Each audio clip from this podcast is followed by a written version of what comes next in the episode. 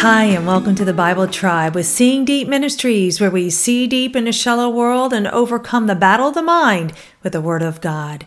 You know, God wins. It's better to live this life on His purposes rather than our own. Reading today in the book of Revelation, chapter 16 through 20, and the verse of the day is Revelation 17, verse 17. For God has put it in their hearts to execute His purpose by having a common purpose and by giving their kingdom to the beast until the words of God will be fulfilled. In context, according to the Enduring Word Commentary, Revelation 16, 19, and 14, 8 have already declared Babylon's fall, and Revelation 17 and 18, the fall of Babylon is carefully detailed. Babylon is mentioned 287 times in the scriptures, more than any other city except Jerusalem. Babylon was a literal city on the Euphrates River. Genesis 11, 1 through 10 shows that right after the flood, Babylon was the seat of the civilization that expressed organized hostility to God. Babylon was later the capital of the empire that cruelly conquered Judah.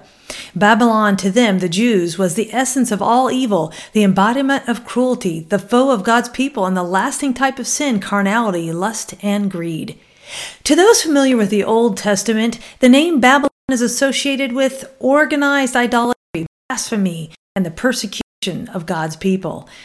The concept of Babylon is greater than Revelation 17:18 and the Antichrist's reign. Babylon was present in John's day, typified by Rome, in our day and throughout history as the world system.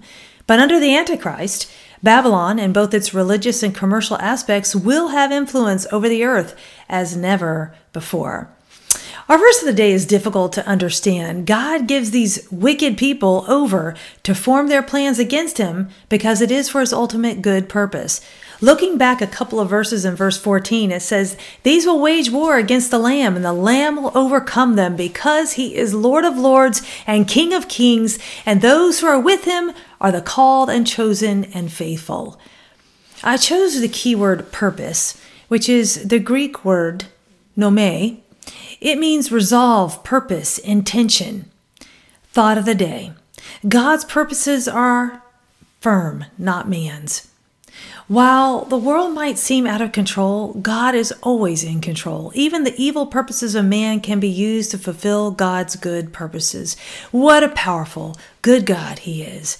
Go with God and His precious word, friends. Tune in tomorrow as we head back into the book of Psalms.